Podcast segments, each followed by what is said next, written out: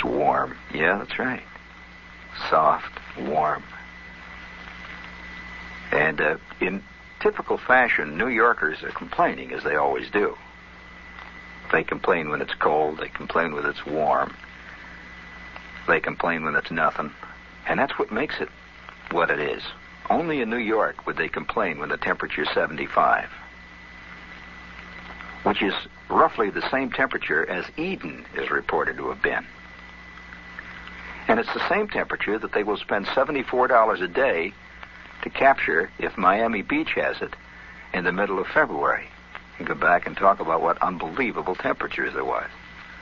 So it's part of New York. The kvetch is quite possibly the New York's basic cry, calling it out to the world. But as far as I'm concerned, a night like this, man, this city gets real soft, you know? And you, you, you can just feel it's like a gigantic cake of yeast. Just sitting there cooking.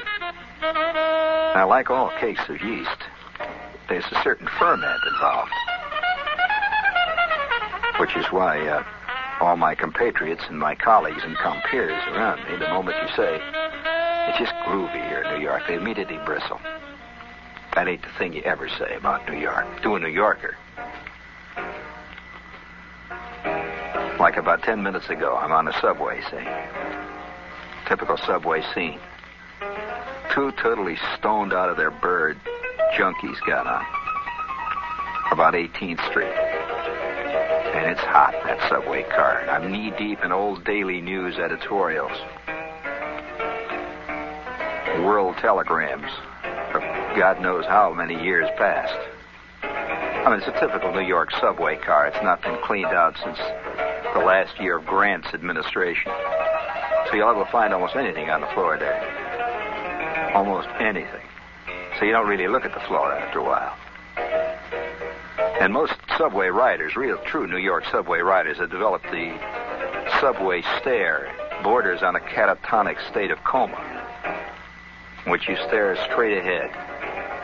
Because it can be very dangerous catching the eyes of anybody in that car, especially when it's warm out. And a couple of junkies get on, you know. Shep's got his his protective shades pulled down low wait to move in any direction. I always wear my tennis shoes when I'm subway riding. You never know. And these two guys come in, sit down, and one guy's smoking a cigarette, which, as all good subway riders know, is totally illegal. There are several things that are illegal on the subway. You can see the little sign in every car. It says no spitting. New York comes right out and says it. Although in other cities they're a little more circumspect. For example, in uh, Chicago it says that expectoration on the floor is against the law. That would seem like a Bulgarian word to most New Yorkers. So spitting is illegal. Loitering is illegal too. Although I don't know how you can ride a subway without loitering, but uh, it's illegal. Uh, also, uh, soliciting is illegal. And smoking cigarettes is illegal. So these two guys are sitting next to me, both incidentally stoned out of their bird. When another guy gets in, who looks a little bit like Jiggs, the Maggie and Jiggs, a man of somewhat advanced years but extreme muscular development, and he's with a very, a very straight-faced looking lady who has not taken any back talk since the fall of 1931. And the guy walks up to the to the junkie who's smoking a cigarette and says, "Take that cigarette out of your mouth. It's illegal. We don't want no smoking in the car here." Well, that's one thing you don't do in a subway is to question some other subway rider's behavior, even if he's cutting your foot off, unless you're prepared to fight your way out of the car. There was a stunned silence in the rest of the car. And when one junkie turns to the other one and says, oh, let's get in the next car. And the first junkie makes a sign as if he's going to hit the guy in the mouth. The one who says cigarette smokies are illegal. Well, when the old guy looked like he was not only not going to back down, he was kind of welcoming the idea. For at last, somebody's going to, he can find it, he can fight with now, at last. The big junkie sat down, thought about that for a minute, and took a package of Kools out of his pocket. He was going to light up another one.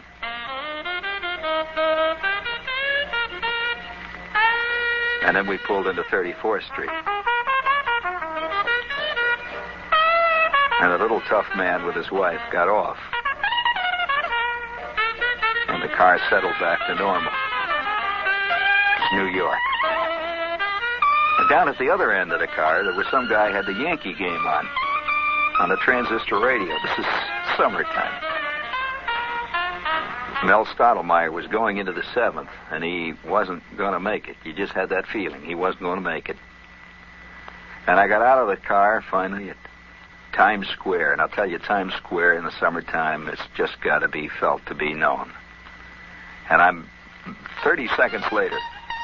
Is that the next cut? Good. I'm 30 seconds later. I'm knee deep in, in little skinny guys with skin trouble who are heading hurriedly towards the various porno shops that are along 42nd Street and kind of trail up 6th Avenue and kind of skein. And the heat sitting down there. And it's New York. Occasional cab goes skittering by, and what's groovy about New York in the summertime, for those of you who are outlanders, is it's one of the few times that you can actually see the streets. For some reason or other, New Yorkers take out of this town like rats leaving a sinking ship. As soon as the first warm days of spring hit, they head to various flesh pots. Fire Island, that's one crowd. And what a crowd. and then another crowd, the, the more elegant crowd, head out to Nantucket, places like uh, Martha's Vineyard. And pretty soon all that's left are the real New Yorkers. I mean, come hell or high water, they're here. And it's like magic. Like last night in a cab, the guy says, I love driving a cab in the summer. I rarely hear a cab driver say he loves anything. So I knew it was getting to him. And he was a big, bushy haired cab driver, tremendous afro. And we were separated by this heavy plastic shield. For those of you who don't live in New York now, they're developing a cab specially for New York.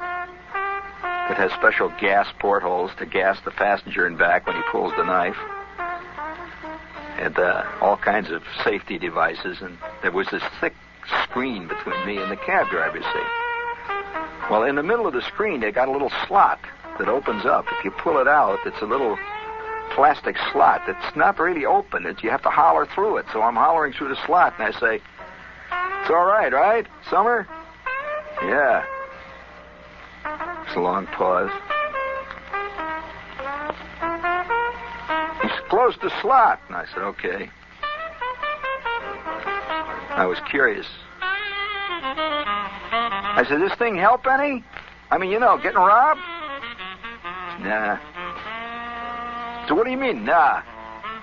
I said, I was robbed day before yesterday. I said, oh, yeah, through the screen? Nah. So the guy got out of the cab, walked around, stuck his hand in the window with a 38 in it, and put it right up against my head. Says, hand it over. I said, what'd you do? Says, handed it over. I said, oh. I said, what'd he look like? Well, you know. He looked like a guy that likes to rob people. And so we rode on downtown in the New York late springtime heat. What a town in summer. And of course, this is the time. This is the time of the t- year when uh, when uh, begins to get ripe. I mean, you're you're you're hit by all kinds of sensory impressions in New York. Not only the sound of a thousand television sets telling you what Tom Seaver's doing. But you get you get uh, you get hit on all sides. The heat, which is a sense, but you also get the smell of this town, and uh, it's a kind of good smell. if you like, if you like the urban smell, it's a very special smell.